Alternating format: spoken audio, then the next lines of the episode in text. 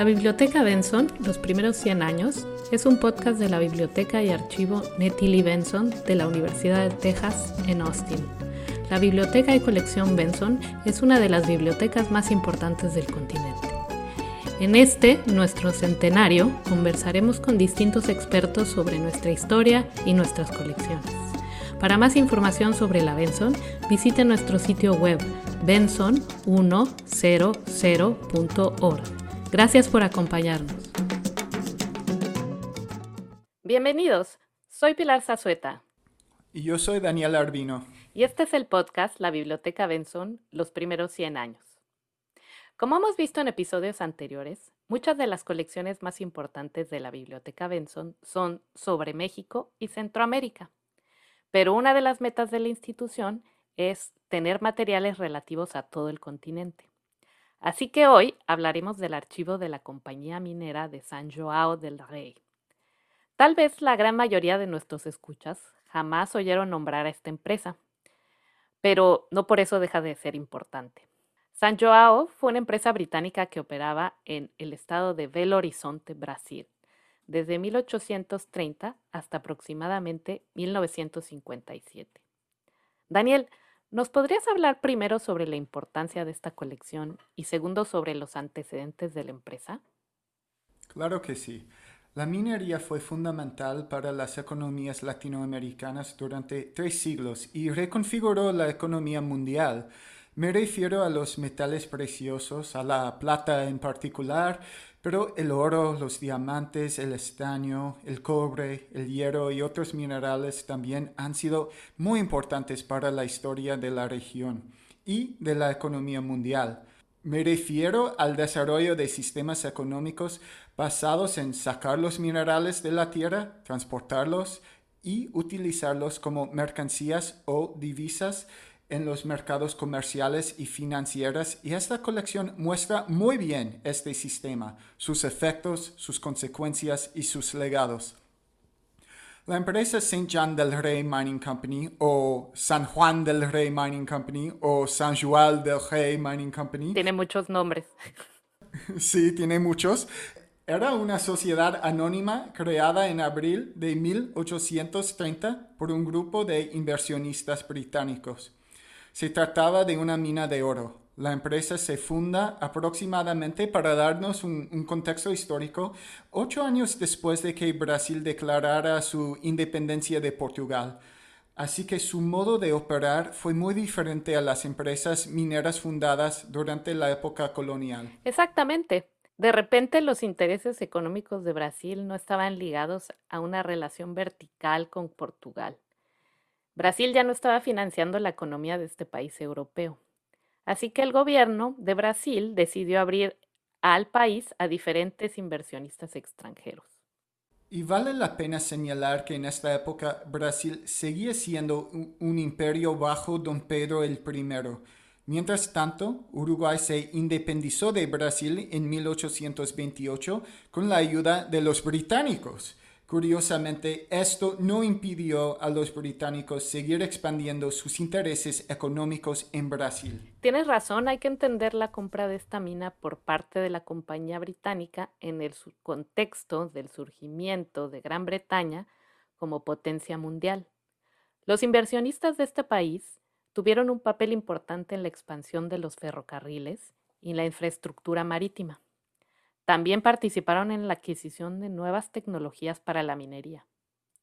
Asimismo, los británicos empezaron a tener más influencia en la cultura popular de la región, como por ejemplo, gracias a ellos empezaron a practicar deportes como el fútbol y el rugby en todo el cono sur. Siempre he notado esta influencia en países como Argentina y Chile. Eh, por supuesto, la abuela del famoso escritor Jorge Luis Borges era inglesa. Yo, yo sigo hablando de Borges. Y deberíamos tener un episodio especial sobre Borges. Por favor. Eh, también en el siglo XIX, los políticos latinoamericanos afiliados a los partidos liberales sentían una afinidad hacia la cultura anglosajona, como vimos claramente en el episodio sobre Guatemala. Había un deseo de imitar e incorporar la cultura y el pensamiento británico a la cultura nacional. En Brasil hubo un proceso parecido. Parte de las élites posteriores a la independencia estaban muy influenciadas por gente como Adam Smith y otros pensadores e intelectuales.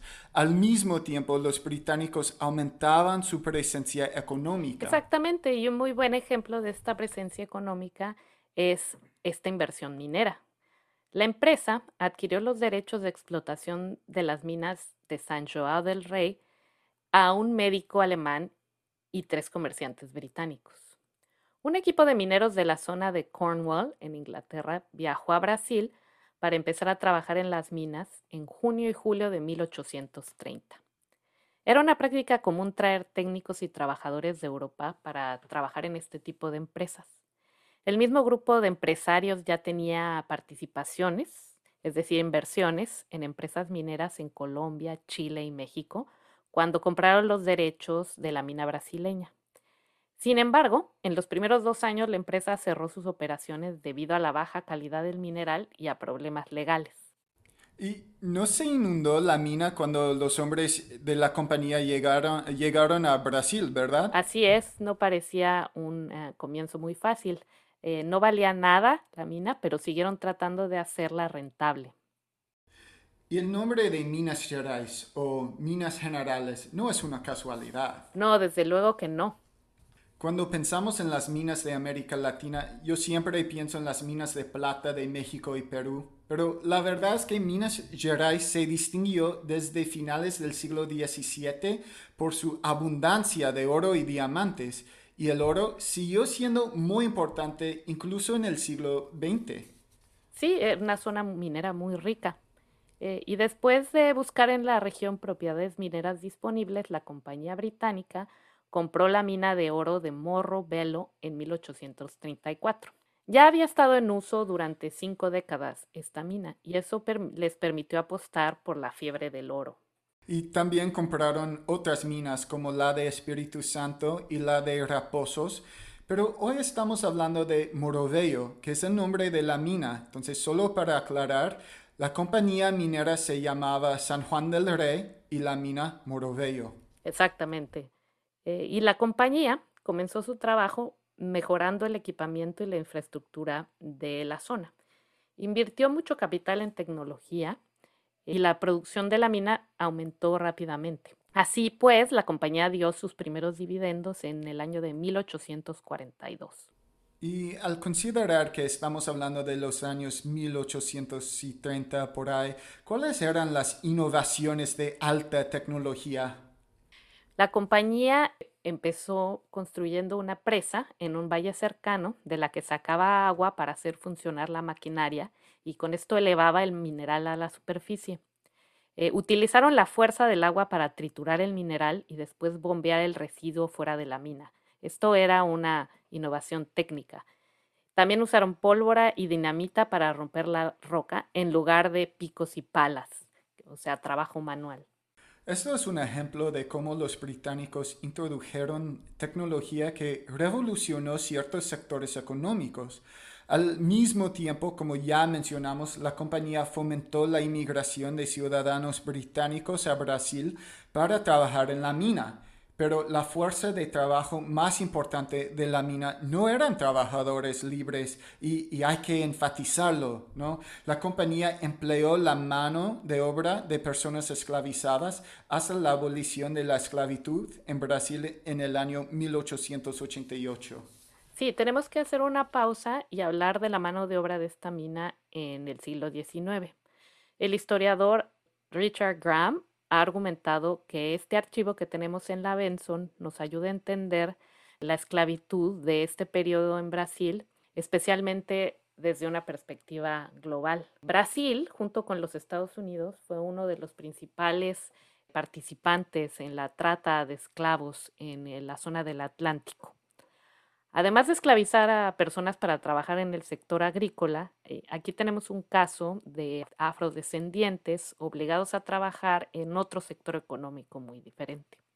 Ahora bien, ser minero es un trabajo extremadamente peligroso y que deja secuelas muy graves en la salud de muchos trabajadores. Cada tanto nos enteramos de algún accidente que ocurre en alguna mina de América Latina. El problema con la mina de Morro Bello era no solo el uso de la mano esclava, sino que la mano de obra esclava, sino que la compañía hizo ciertos acuerdos con estos trabajadores que después no cumplió.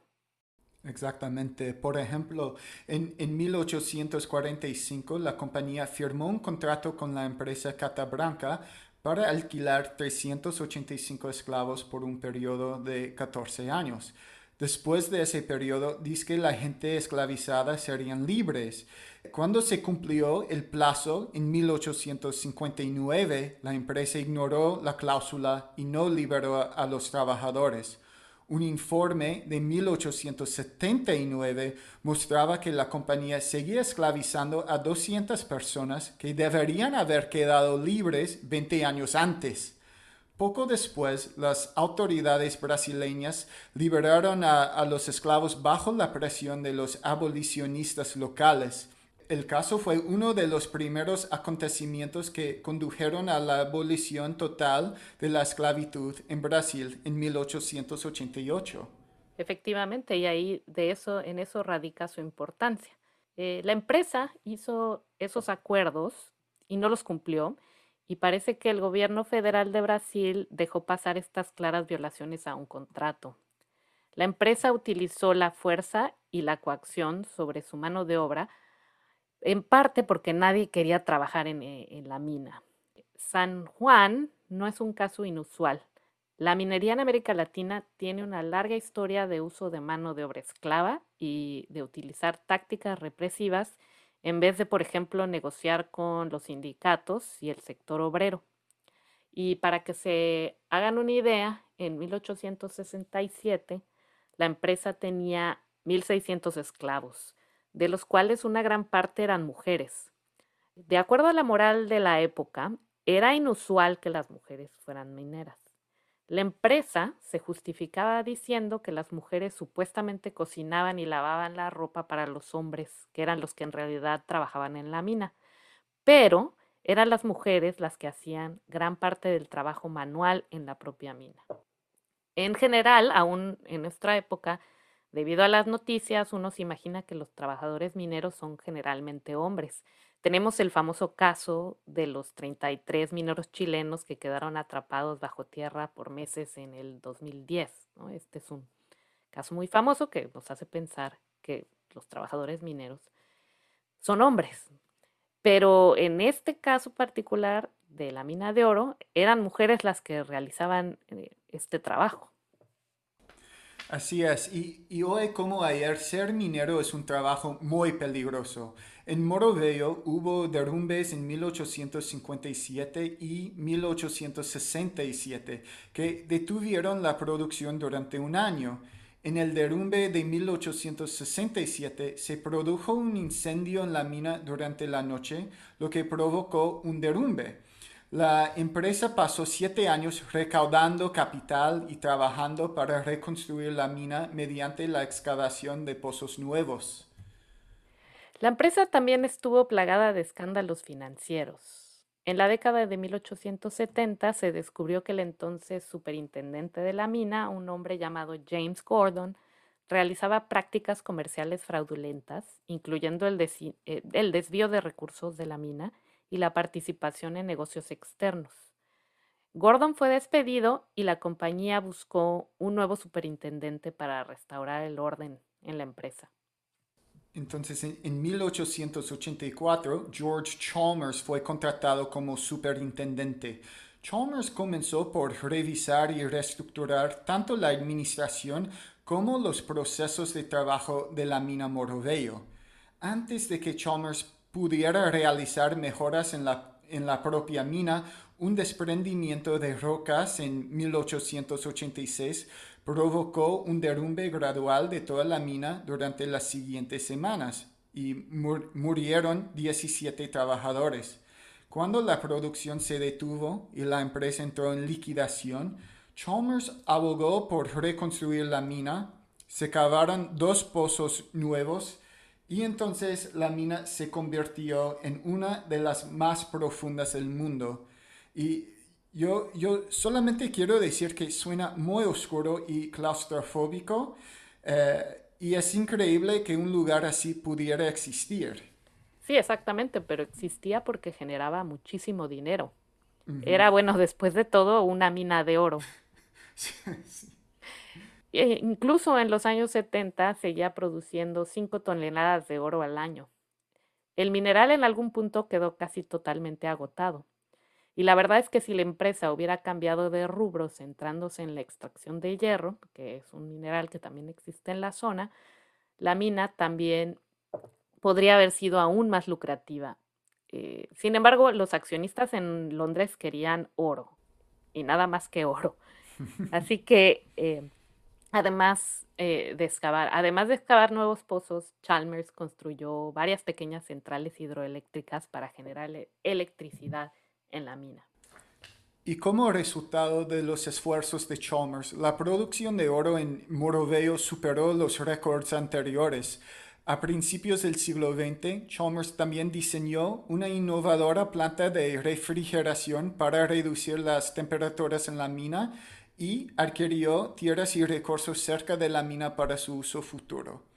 Chalmers dejó su puesto de superintendente en 1924 tras 40 años en la empresa y trabajó como ingeniero consultor hasta su muerte en 1928.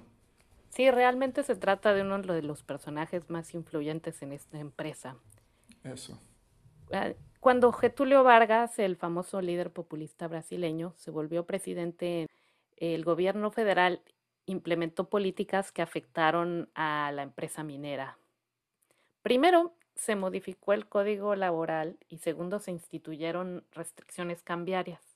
Los trabajadores organizaron un sindicato de mineros en Morro Velo que ayudó a garantizar los beneficios laborales, mientras que las restricciones cambiarias obligaron a la empresa a reinvertir en proyectos en la zona en vez de, de hacer lo que hacían antes, que es sacar las divisas del país. Los continuos conflictos entre los supervisores, principalmente, eh, que principalmente eran europeos, y los trabajadores brasileños, provocaron huelgas y redujeron la producción. Asimismo, la infraestructura de Morro Velo se fue deteriorando con el paso del tiempo.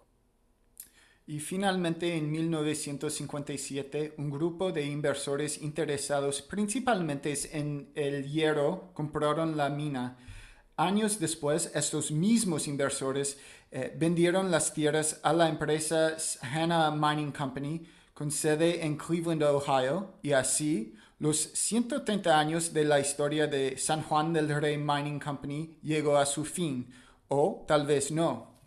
Sí, tienes razón, este no es necesariamente un final muy satisfactorio. La compañía Hannah Mining Company de Cleveland también vendió Morrubelo. Los dueños actuales son una empresa minera sudafricana y la mina aún está abierta. Esto quiere decir que Morro Velo es una de las minas más antiguas del mundo que aún siguen en operación. Pero bueno, ahora Daniel, por favor háblanos de algunos de los objetos que eh, tenemos en esta colección en la biblioteca Benson. Bueno, es una colección enorme, llena de correspondencia entre empresas, telegramas, informes de reuniones, informes de inspección de la mina, informes anuales, eh, actas de reuniones, registros financieros, documentos legales, registros de empleados, materiales impresos y algo de lo que hablaremos en unos momentos, fotografías. La Universidad de Texas adquirió la colección en la década de 1970 gracias a la colaboración entre la famosa Nettie Lee Benson, William Callahan, un estudiante de doctorado de la universidad que hizo el inventario de los materiales en Londres, y el profesor John W. F. Dulles, que era un ingeniero de minas con experiencia en las minas mexicanas. John W. F. era el hijo de John Foster Dulles, el secretario eh, de Estado aquí en los Estados Unidos, una figura histórica bastante relevante en el periodo inicial de la Guerra Fría, por lo que estamos hablando de una familia muy bien conectada y poderosa. Antes de ser profesor, John W.F. era un oficial en la parte brasileña de la empresa Hanna. Esto facilitó la discusión para trasladar los archivos de Londres a Austin. Es una colección importante porque abarca diferentes periodos, ¿no? Tiene, tiene materiales de una época muchísimo, muy larga de la historia de Brasil. También diría que es nuestra colección sobre Brasil más importante en este momento, pero más que eso contiene materiales para el estudio de la diáspora africana en Brasil. Sí, yo quisiera platicar sobre algunas fotografías, todas de 1892 a 1894. Entonces, unos 60 años desde que la empresa compró la mina de Morovello. Pilar, ¿qué te llama la atención de estas fotografías? Más que nada, el contraste entre la naturaleza y la maquinaria. Otras fotografías de esta época muestran una zona mayoritariamente agrícola y en las fotos de la compañía que tomaron eh, para la compañía, vemos esta sobreimposición de las tecnologías de las que hablábamos en un paisaje eh, muy bonito, un paisaje tropical muy impresionante. Exactamente, e, especialmente eh, en una de las fotos tenemos el oleoducto y parece una especie de monstruosidad que se ha insertado en esta zona agrícola, o sea, como decías, esta juxtaposición entre metal y, verde, ¿no? O sea, es el campo. Sí, es un ejemplo histórico de cómo funcionó el extractivismo en América Latina. El extractivismo es un término que se utiliza para explicar un proceso mediante el cual una empresa o un grupo de empresas sacan recursos naturales de un país para exportarlos a otros. Es interesante que esta compañía eh, británica fue una fuente importante de ingresos fiscales para el Estado brasileño. Pero al final del día fue la empresa extranjera la que más se benefició extrayendo este oro del suelo. Mientras tanto, parte de la población local fue esclavizada y hubo un impacto ecológico significativo. Exactamente, porque sabemos que en general la minería contribuye a todo tipo de problemas medioambientales, erosión, socavones, deforestación, pérdida de biodiversidad, uso significativo de los recursos hídricos, ríos embalsados y aguas estancadas, problemas de eliminación de aguas residuales, drenaje ácido de las minas y contaminación del suelo, las aguas subterráneas y superficiales, todo lo cual puede provocar problemas de salud en las poblaciones locales. Eso me lleva a una pregunta. Dime, ¿cuál es la pregunta? Bueno, desde tu perspectiva, ¿cuál es o, cuál será el legado de la compañía minera San Juan del Rey? ¿Cómo se le recordará? Los costos humanos y ecológicos de la minería han sido muy altos y en términos generales estas empresas, en mi opinión, no han ofrecido muchos beneficios económicos tangibles en términos de bienestar a la población local, a la mayoría de la gente en América Latina. Así que la mina de San Juan es un caso de estudio interesante porque era un enclave en una economía abrumadoramente agrícola. La palabra enclave es central aquí, connota aislamiento físico y político. En otras palabras, la ubicación de la mina era realmente remota en aquella época eh, en la que se fundó y se operó, y la estrategia de la empresa era de autosuficiencia y de desconexión con la economía nacional de Brasil. El historiador Marshall Ikin, quien escribió un libro sobre la empresa, explica que esta empresa hizo muy poco para estimular la industrialización regional. También él señala que era bastante vulnerable la empresa a la presión del gobierno. Esto es al menos en comparación con otras operaciones mineras en América Latina e incluso con productores de materias primas como la famosa empresa United Fruit o los productores de Nequén en Yucatán y las compañías petroleras que operaban en todo el continente. En otras palabras, no es un ejemplo de una empresa extranjera que fuera tan poderosa políticamente como económicamente rentable. Muy bien dicho, como, como siempre. Ya que estamos terminando, déjame decir que he aprendido mucho sobre esta colección haciendo este podcast contigo y hemos hablado de 150 años de historia en 30 minutos. No está mal. No, no está nada mal. Así que terminemos aquí.